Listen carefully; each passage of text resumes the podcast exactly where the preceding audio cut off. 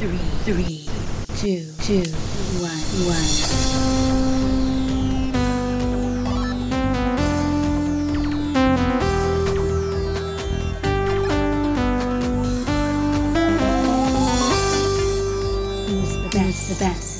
Welcome to Who's the Best with me, Sandro Manetti. This is the podcast that debates and decides the top pop culture icons. These arguments have raged all the way from Liverpool to Los Angeles. Today, we're discussing the best pop group of all time. That's right, Kajagoogoo. No, no, only joking. The Beatles! Oh, the Beatles! But which of the Beatles is the best? Is it John, Paul, George, or Ringo? Discussing that question with me, fellow Beatles fans, award-winning actor Harry Van Gorkum. You can't buy me love, Ringo. And comedy giant Emma Pine. Thanks, I wouldn't want it, not at any price. Later, we'll be joined by members of Paul McCartney's own family to share stories of the band and make their choice for the best Beatle. And it may not be who you think. We'll also hear from someone who knows all about boy bands, Matt Goss of Bros fame, who will be sharing his opinions. Wow. You know, guys, recently I was lucky enough to go to Liverpool and do the tour, visit all the Beatles locations, Penny Lane, Strawberry Fields. But the thing that struck me most was visiting the Beatles' childhood homes. 3 of them are National Trust properties, government-owned and restored. But Ringo's isn't. Yes, he doesn't get any respect. Oh. There is a trailer. Still in the trailer. Oh, Ringo. There it is, a 2 up, 2 down in the dilapidated end of Liverpool 8. An area so rough that they use it now for filming of the TV show Peaky Blinders. And even though that show's set in the past, they don't need to dress the set. You know, it still looks ancient. And Ringo's house is in a street, which is... So there's a sign saying, you know, non-council operated. The garbage, the bin men will not pick up from that street. They have to dispose of their rubbish. This is where Ringo came from. Emma, I know you took the tour of the Beatles locations. I did. Ringo's really got a Cinderella story, hasn't he? I love that. I took that tour a few years ago, and you know what really stuck out for me was the I still see the bus stop where John Lennon's mother, Julia, was killed crossing the road. I remember that, and John was only 18, and I think, God, you kind of forgive somebody a lot of things when your mother died when you're young, you know? Yeah. And it gave him a sort of reservoir and pain and feeling that maybe, you know, output even more emotion and feeling into these classic songs. Yep, certainly did. And I must say, I didn't realise that Richard Starkey, of course, is his real name, was from the poorest area of Liverpool. I had no idea. Liverpool 8, yeah, which was the name of one of his recent albums, of course. Now, Harry and Emma, you both became friends separately with Julian Lennon. How did that come about? Yeah, I think we might have the same story. I was hanging out with some people at the Wellington Club in London. And there's a guy sitting next to me and we're getting on really well and he's very nice. So we decide to friend each other on Facebook and he says his name is Julian. So I scroll down to try and find him on Facebook and he said, oh, you won't be able to find me. And I said, all right, what's your surname? He goes, Lennon. And I'm like, oh my God, you're Julian Lennon. You're John Lennon's son. And I just couldn't think of anything else cool to say. And I was like... Did you ever speak to him again after that? Oh yeah, we're still friends, and we follow each other on Instagram now as well. Yeah. Sometimes he wishes me happy birthday. Does he? Yeah. Oh, that's sweet. He's a very nice guy. He's a lovely guy. Well, I hope he'll follow this podcast. Who is the best podcast on Instagram? What was your experience of meeting Julian? I was out, a rare night for me, partying in Hollywood when I first came to London. Very rare, didn't go out much. And I think it was actually New Year's Eve. It was some big occasion, and so we were in various nightclubs and bars on the Sunset Strip. And I was being loud, which is unusual for me. And some really nice bloke came over and started talking to me. So, you're from England too. I'm from England. We got talking and having a laugh. And he was a really good bloke. And there was something when I looked at him, I thought, you remind me of someone. You look like John Lennon. What is it? Who do you remind me of? But I didn't sort of think about it too much. Anyway, we became good friends that night, and we actually, me and him in the end, ended up somehow in Harry Dean Stanton's house. You name dropper. That's a better story than mine. Playing pool. So Harry was saying, Harry, it's your shot, Harry. And I'm going, I'm going to take my shot, Harry. And it's only then when Harry Dean Stanton said, Julian, who is this kid? And I thought, oh, Julian. I think actually I went to the bathroom and I was in the bathroom thinking, Julian, that's who he looks like. It's Julian bloody Lennon. Yeah. So I walked out and I thought, I've got to keep my cool. And I went up to him a bit like you and I went, Julian? He said, yeah. I said, you're not Julian Lennon, are you? He said, yeah. You look like John Lennon. I said, that's what. But he has become, and it's one of the things that I'm not sort of Instagram friends with him and stuff because I don't do that stuff. I should do more of it. Because he's a very prolific photographer now. Yeah, he's actually a brilliant photographer, a brilliant songwriter as well. I mean, it's hard for somebody like that to grow up in the shadow of his father.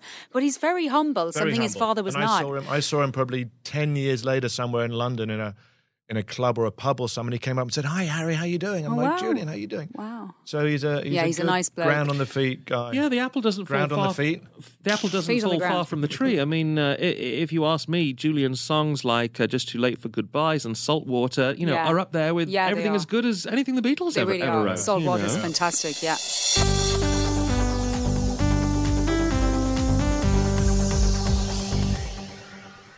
Giving us his appreciation of the Beatles now is someone who knows all about wildly popular boy bands, Matt Goss of Bros. Calm yourself, everybody. I'm especially looking at you, Harry. They sold 17 million records worldwide and had number one hits in 22 countries. Then Matt became a hugely successful solo performer in Las Vegas, where he just celebrated 10 years as a headliner.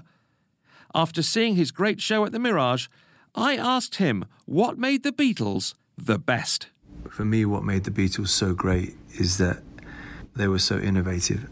And when they were lucky enough to find George Martin and record the way they did at Abbey Road and layer instruments and actually literally create music that people had never heard. And the fifth Beatle, George Martin, managed to create lightning in a bottle so many times. And even now you listen to those recordings and think, how on earth did they come up with those ideas back then? And just every single one was just inventive and inspiring and made you think and made you feel way beyond music had ever done before. And I think the way the Beatles thought was radical, the way they recorded the songs they wrote, and they also managed to do the hardest thing of all, and that was write hit songs while still maintaining artistic integrity. Matt thinks it's the differences between Lennon and McCartney that made them such a great songwriting team. John Lennon's depth and almost dark approach to writing pop songs is a necessity to the contrast of Paul McCartney's effortless pop vocal, which is probably technically better, but they really are a necessity for each other. And the Beatles wouldn't exist without those two contrasts. But he says we shouldn't underestimate the part George Harrison played in the group's success. George Harrison, to me, wrote some of the greatest songs of all time. And I always wondered to myself if George had actually inserted or was allowed to be inserted into the songwriting process at the time, what we would have heard. George Harrison wrote something, one of the Beatles' most covered songs, actually. Sinatra said it was one of the greatest love songs of the last 50 years. When the chairman of the board, Frank Sinatra, praises a love song, that's praise indeed. As for Matt's favourite Beatles songs... When I listen to Sergeant Pepper and I listen to the layers, I'm still in awe of everything. I will say this as well, Blackbird, one of my most favourite songs, and also Eleanor Rigby, the strings-only version of Eleanor Rigby. It's an incredible masterclass, I guess, into how a string section should be written, and it just also lets you know how vital that composition is to Eleanor Rigby, and that is where the fifth Beatle comes in, and that's George Martin. Eleanor Rigby, one of Matt Goss's favourites. Thank you, Matt. Well, I did get hit on by his brother Luke in a grocery store. Whoa, out here. Yeah, it was summer. I was wearing a little summer dress and walking by, and he goes, "Oh, I was just telling somebody that there's beauty everywhere in life, everywhere you look, and then you suddenly just walk by." I was totally charmed. Oh, I actually ended up giving him my email. We emailed back and forth for a little while. Wow. How about that? Any thoughts on a Bros yourself, Harry? I was a Brosette. I'm sure. I can see that you were. So, from Matt Goss to Angie McCartney, Paul McCartney's stepmother. She married Paul's widowed dad, Jim, in 1964, and I asked her about memories of life with the Beatles and what each of them were really like. First, I wanted to know what Angie thought attracted so many people to the Beatles. Well, now that's a tough question. I think initially what attracted people to them was their sense of humour, because, you know, they're all born in Liverpool and you come ready packaged with a sense of humour. And they had this great wit and, you know, fellowship together, because they travelled so much together. They slept in similar hotel rooms and they were literally like a family. And I think the main thing was their sense of humour. And then, of course, if you've ever seen the footage of some of those earlier press conferences, you can see how they bounced off each other and really, you know, had some of the press on their toes, wondering what on earth they were talking about half of the time, especially when they first came to America, where they had difficulty in understanding their accents to start with. How can they not understand Scouse? To be fair, their accents weren't even that strong when you think about it. So anyway, what does Angie remember about how the legends wrote their music? I can remember when we'd go down and stay in Paul's house in London sometimes. John would come round and Paul had a little den upstairs and they'd go and thrash things out. And maybe somebody would have a half a line or a few words or a scruffy little bit of paper or a napkin from a restaurant or a bar.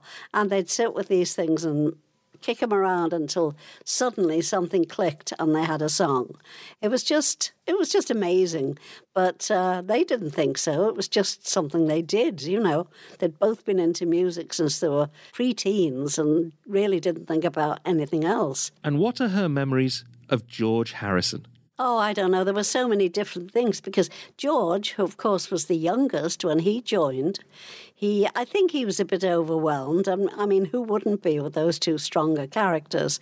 And he was a great guitar player, but rather introverted as I remember him when I first knew him.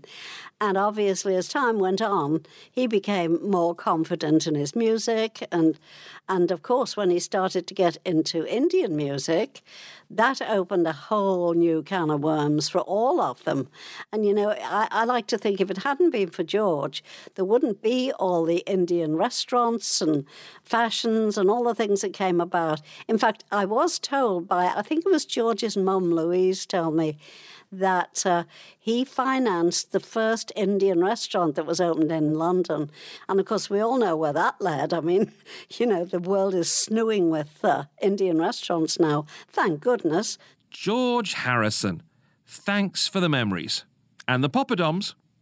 But we can't forget about Ringo, of course. Now, Ringo was the last one to join the party, and he just fit right in because of his droll sense of humour. And what I didn't realise in those days was that he was left-handed. And, you know, they'd often go to places where the drum kit was already set up, and the technicians had always assumed that everybody was right-handed. So he really had to, you know, hone his skills to be able to play left-handed. And of course Paul was left-handed, which is a very interesting thought. They had two lefties and two righties, and of course, well, it worked out, didn't it? Did it ever? Angie also mentioned that John and Paul were pretty close. Well, when John no longer had a home on Merseyside, Paul used to bring him home quite often for weekends. And the two boys would go off and have walks and go on a couple of adventures to local pubs and odd things like that. They went to a house estate sale one time and they'd been to the pub, had a couple of drinks and were feeling no pain and were both in different parts of the room bidding on the same piece of stuff. And it turned out to be the linoleum they were standing on. One time they went out to Chester, which is a little town close by, and they went round the antique shops. And when they came home, Paul said, "Oh, there'll be a truck coming tomorrow, Ange, with some stuff we've bought." I said, "Stuff? What kind of stuff?" He said, "Oh, well, I bought a pine bed for upstairs, and John's bought a big crucifix, and I'm sure it was the original one." It was so big when it came, and it was absolutely full of woodworm. Well, you would be after all those years, wouldn't you? That could be worth a fortune now, minus the woodworm. Now, John Lennon, Mr. Peace and Love, it turns out, could be pretty rude and entitled. Not that Angie was putting up with any of that. Well, there was a time when he waggled his cup and saucer at me. I'd made tea for them all, like you do, all the time. And I went in the lounge, and he wasn't looking at me. He was talking to Paul across the room and just put his right arm up in the air and waggled a cup and saucer at me. And I said, "Excuse me? We have a word in this house, please." Because I was very particular about manners, and both Jim and Paul winced and went, "Oh, you don't tell John what to do." But I did, and he didn't mind. He said, "Oh, I'm sorry, Ange. Can I have another cup of tea, please?" I said, "Now you can, yes." And years later, Cynthia told me that he said once, "I really respected Ange for standing up to me." Manners are always so important. My mum taught me that too. So, after all that, who does she think was the best Beatle? The best Beatle? Oh, now, that's a trick question. Fancy asking me that. You don't really expect me to say. But if pressed, I would say George Martin, the late George Martin, and probably ably assisted by Geoff Emerick, who was his wonderful engineer. I think the two of them, between them, had so many different skills and approaches to put to the boys when they were still fairly new at the game, you know, but they sort of licked them into shape and made a lot of suggestions as to how they could better things. Yeah, that's my choice. They were the best Beatles. OK, that's the only answer you're getting from me. There's a surprise. Producer George Martin and sound engineer Geoff Emerick get Angie McCartney's vote for Best Beatle. Who'd have thought it?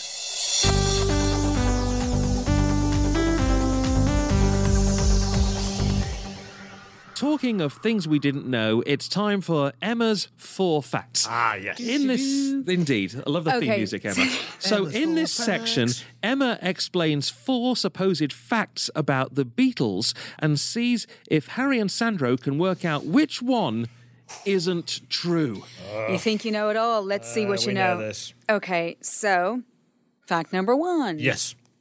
The Beatles' first experience of LSD came when George Harrison's dentist slipped it into their coffee unbeknownst to them. Whoa. Fact number two, Mae West. If anyone doesn't know who she is, look her up. She's one of the original Hollywood icons. That's just for the younger viewers. But Mae West apparently wouldn't allow her picture to be used on the Sergeant Pepper album cover, but changed her mind after each Beatle wrote her a personal letter. Fact number three, Beatles concerts smelled heavily of urine. What? Yeah, as so many girls would pee themselves with excitement. Oh, dear. Like and people do listening to this podcast. Oh, my God. I'm peeing myself right now. Oh, no. I thought that was a funny spelling here. And final fact, on one occasion, the Beatles met Elvis Presley and John Lennon challenged him to a fight. You got three truths and one lie. Harry, which is the lie? Right. Harry, who do you think would win a fight between John Lennon and Elvis Presley? I think John Lennon. Yeah, I think so too. Down. I can't see Elvis Presley fighting anyone like, "What's the hair? What's the hair, man?" Yes. Thank you very much for beating me up. Don't push Elvis, he'd fall over. Don't touch the face. So I don't know. Let's take them one by one. The Beatles' first experience of LSD came when George Harrison's dentist, you said? Yes, apparently so. Slipped it into their coffee unbeknownst to them. Wouldn't that be illegal somehow? I mean, wouldn't that be dealing? Wouldn't that be like putting... I mean, they are the Beatles, for goodness sake. Yeah, but it was the 60s. Yeah. But, I mean, why? Listen, I think the Beatles... Didn't George... George was a big... He loved India. George was the one who took him to India, wasn't he? What's that got to do with the LSD? Because I think that's where they fell under the influence of drugs and LSD in India. All right. And they met the Maharishi and all that. I don't think it happened locally in their dentist's office in London. So you think that's the fake? Do you think that's the fake one? I think that's the dodgy one, yeah. Mae West, you know, getting a letter from each of the Beatles. Well, you know, this happens, doesn't it? Negotiations. It's like, well, I'll do it if you do this. I mean, so Epstein probably said, "Write her a nice letter, boys, and we'll win her over." Write her a love letter. You know. I can believe that being true, and I mean, I can believe the Beatles concert smelling of your room. Honestly, it makes sense, because honestly, the noise was the Beatles apparently weren't the greatest musicians in the world. And like you said, like you know, your last, you know, what's her name, Angie. Glad you made such an impact, Ruth. Sorry. Well, they definitely got better as time went on. Well, but maybe, got better, but I think the screaming.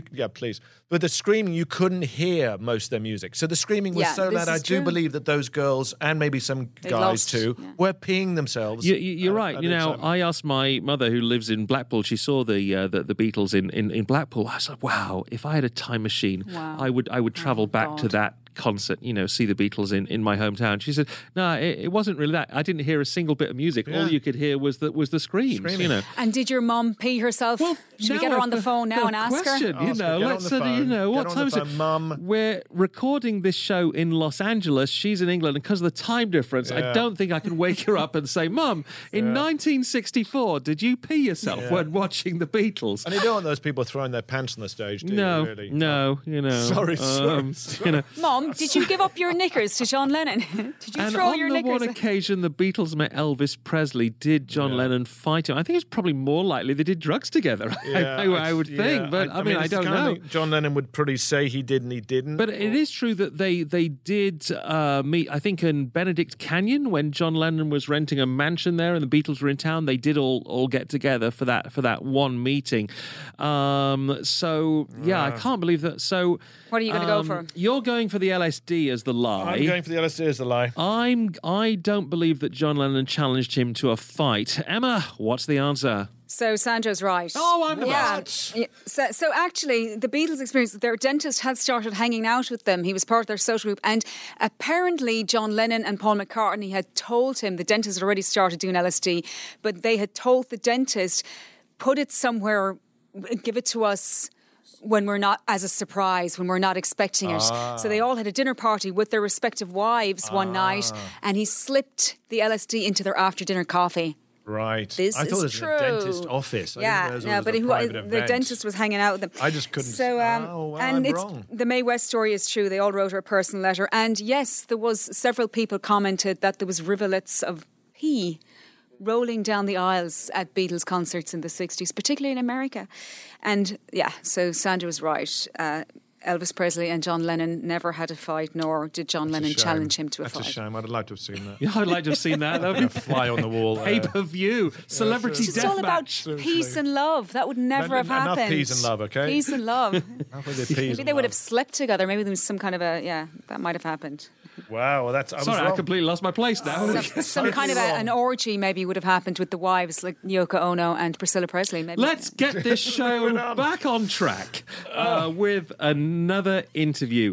I also chatted with Paul McCartney's stepsister, Ruth McCartney, who now lives out here in Los Angeles like we do, about what it's been like to have one of the world's biggest stars as a big brother, and, of course, later, who she thinks is the best Beatle. But first of all, I wanted to know what it was like as a kid to have such a famous pop star around the house. Well, you know, when you say around the house, but you have to remember they were... Angie and I married into the family, as it were, in 1964 in November. So they'd already done Ed Sullivan in the February of that year. And so they were on the road a lot. When they weren't, of course, you know, we lived up on the Wirral in Merseyside, which is 240 miles north of London. So Paul would come home more often than the others, of course, because, you know, it was the family home.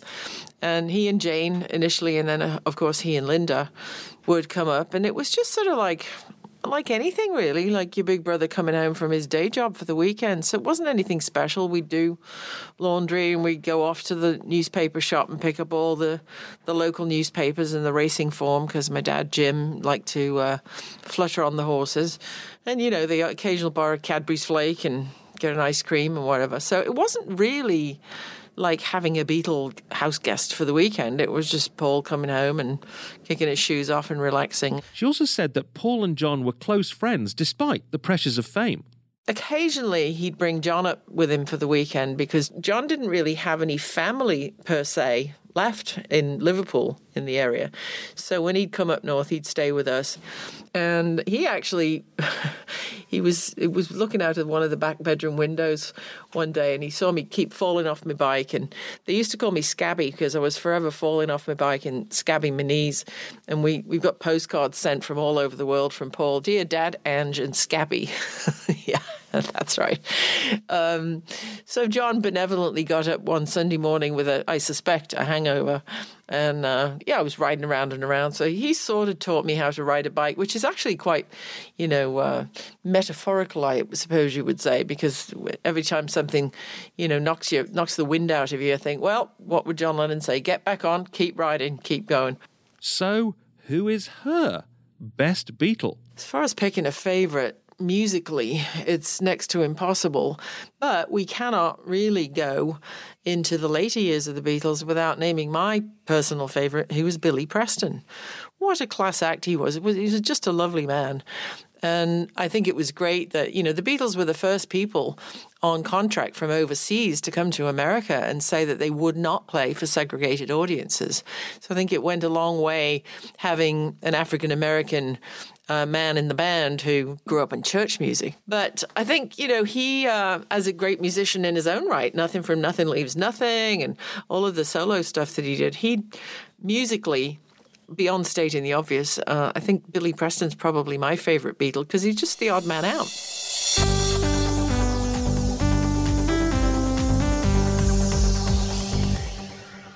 Well, there's a shocker. Wow. Neither Angie McCartney nor Ruth McCartney vote for Paul McCartney as the best Beatle. That says a lot. This podcast is full of surprises. Going for those now, she was probably sick of picking up his pants off the floor. Well, honestly. There is that. That is a good point, Emma. So, John, Paul, George or Ringo. I'm going to continue the theme by saying the best Beatle was Brian Epstein. Whoa. That's right. Yeah, the Beatles manager. Couldn't have done it without him. He was to the Beatles what Simon Fuller was to the Spice Girls. Because let's see where he was when they picked him up. Yeah, they were playing the Cavern Club. They were playing Germany. They were, four Scousers in black leather jackets. Yeah, He put them in suits. He had the hair. And he was a marketing genius. Today, we always talk about the importance of brands. He branded the Beatles. Yes, they were great, but he really sent them into the stratosphere. We all know in life as performers, you need the right management, a push in the right direction, and he really provided that. So for me, the best Beatle was not John, Paul, George or Ringo, it was Brian. Wow. Controversial. Emma, who's your favourite? I'm going to go with Ringo Starr. I mean, I want to say John Lennon or George Harrison. George Harrison was definitely the sexiest Beatle, but definitely Ringo Starr. I'm definitely going to say he was the underdog. I think he was the luckiest man in the world. I mean, what does he play again? Was it the tambourine? Hey, hang on a minute. You're arguing for him. I just think, arguably he was the Beatle with the least talent. Who? But he's there for the best? No, but he just won in the lottery of life. And I love that. I love people like the Spice Girls, random, not very talented people who just showed up, being in the right place at the right time, and got, won in the lottery of life. He's the luckiest man in the world. I got to give it to him. I think he's my favourite. He's my favourite Beatle, just because he won in the lottery of life. What's your favourite Beatles song, Emma? There's lots of them, but my favourite is probably Hey Jude, because when I was 16 with my first boyfriend, that was our song, and weddings and stuff, we'd always dance to Hey Jude. So whenever I hear Hey Jude now, and it was written actually after Julian Lennon, our friend Julian Lennon, I always think of my first boyfriend when I was 16 with that song, Hey Jude. But is there any bad Beatles song? Come on. Well, a lot of people might say that Ringo's Octopus's Garden is a bad Beatles song. But we're talking about the best Beatle. I'm going to give it to Ringo because he's the luckiest man in the world. Who doesn't love... He's also the... I saw him in concert. I saw him in concert in a small venue in Hollywood a few years ago. And he was the most modest, self-effacing person I've ever met. Yeah. He was almost embarrassed to be up there with the adulation he got. he was standing there like going, here's another song I've written. It's not that great, but I'm going to sing it anyway. No, I remember. I didn't kind of see his point. It's not that great, but I'll sing it anyway. He's been listening to Emma. I mean, he knows what he is. He knows what he is. You see, that's it, and we love that. Somebody who knows what they are. I think it was that chemistry between the four of them. Yeah, it was. So without the Ringo chemical element, you wouldn't have the Beatles. Yeah. You've got to have the four of them together to make the sound and the music they made. Now, the four of them didn't just make music. They also made movies. You know, Harry, as an actor yourself, who was the best actor in the Beatles? Well, funnily enough, it was Ringo. Really? Ringo, without a doubt. I mean, Ringo Starr was acting in other movies apart from the Beatles movies. He held his own against Peter Sellers in a movie called The Magic Christian. When basically he was this person who Peter Sellers took off the street, a bit like a Pygmalion story, who was a working class man, and he turned him into this gentleman. And Ringo Starr was co-starring against Peter Sellers. Now, Peter Sellers was one of the top actors of the time, and Ringo Starr held his own on the screen with that great icon. And he also did a film called The Caveman, where he had absolutely no dialogue because he's playing a caveman. So he has to do it all through facial expressions, through mime, through the suggestion. So actually Ringo Starr alone was a good actor before even doing any of the movies. But then you watch A Hard Day's Night and you see John Lennon, and John Lennon has an amazing scene in Hard Day's Night when he's being chatted up by a girl in a corridor who doesn't think he's the real John Lennon. And it's this lovely dialogue between the two of them. It feels improvised. It feels very natural. It feels like there's no acting going on. And then when she realizes at the end that he's not the real John Lennon, he gets kind of hurt. And there's this lovely expression on his face that, oh, you don't think I am John Lennon, but I am John Lennon. And that shows an acting depth, which I think he had. I think they were both very good actors. But as my favourite Beatle, as a talent musically, it's got to be John Lennon.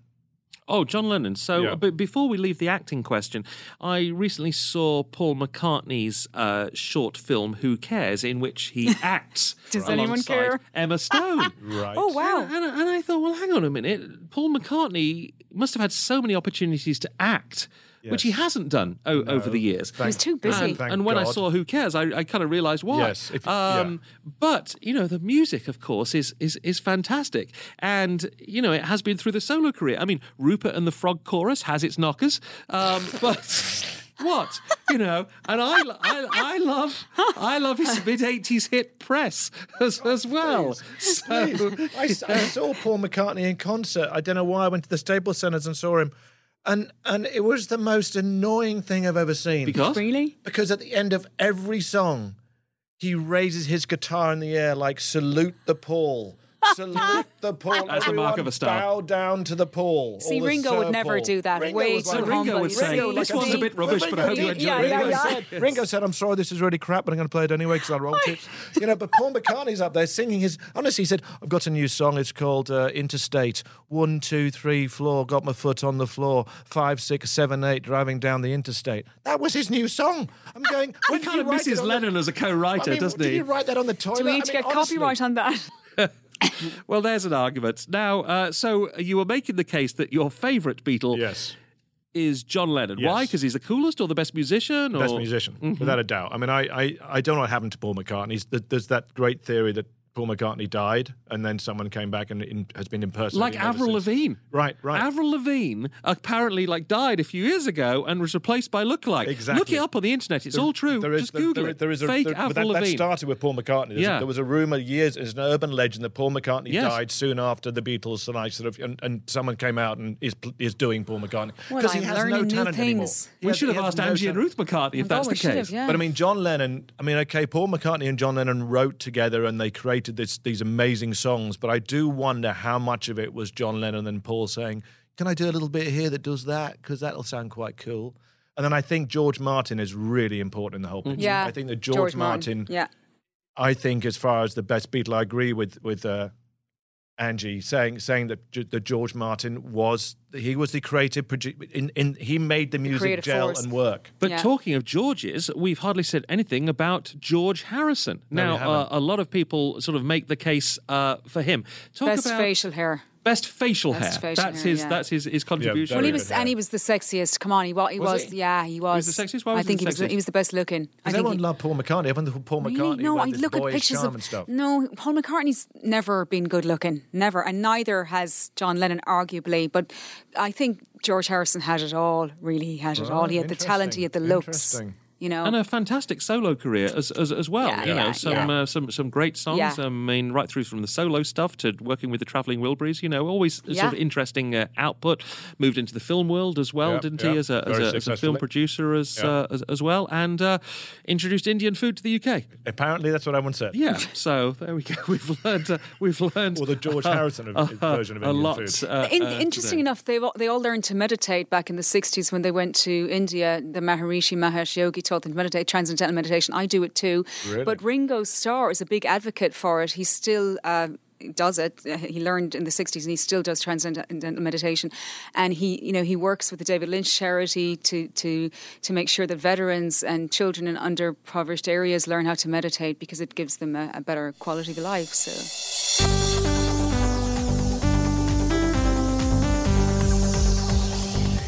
Before I reveal the vote for who is the best Beatle, a word about the history of our little project here. Who's the Best started out as a series of live debate shows at Hollywood's premier art house movie theatre, Arena Cine Lounge on Sunset Boulevard. It's known for staging great films and great events. It's where we're recording this podcast today. Check it out at arenascreen.com.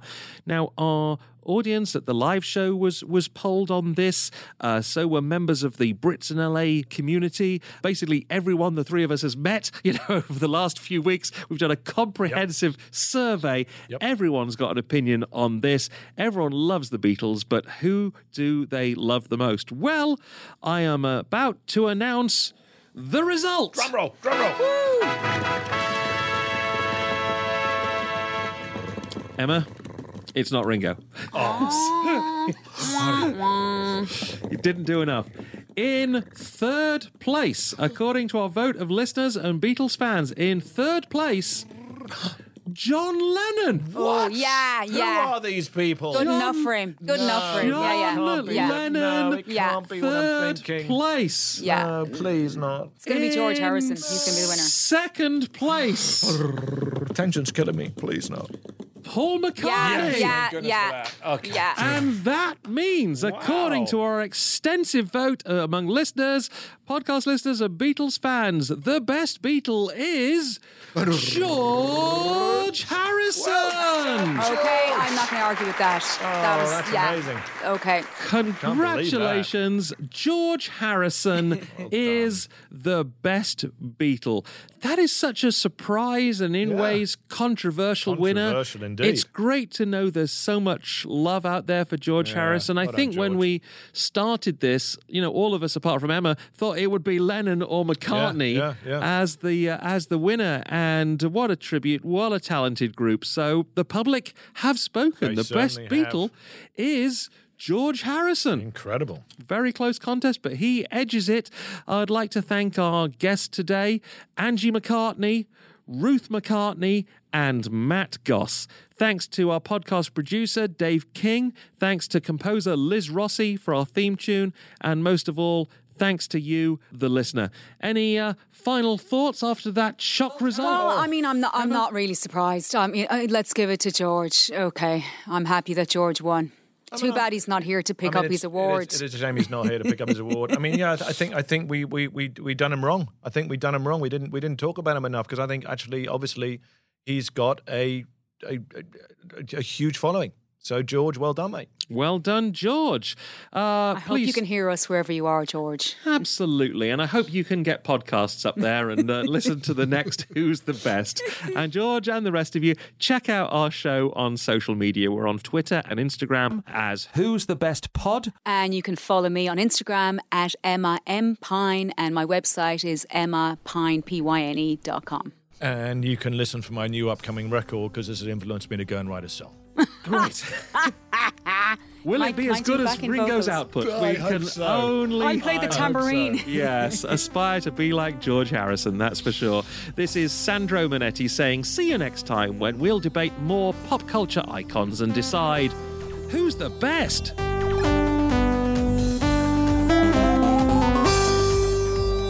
the best. This podcast has been a Right Angles production.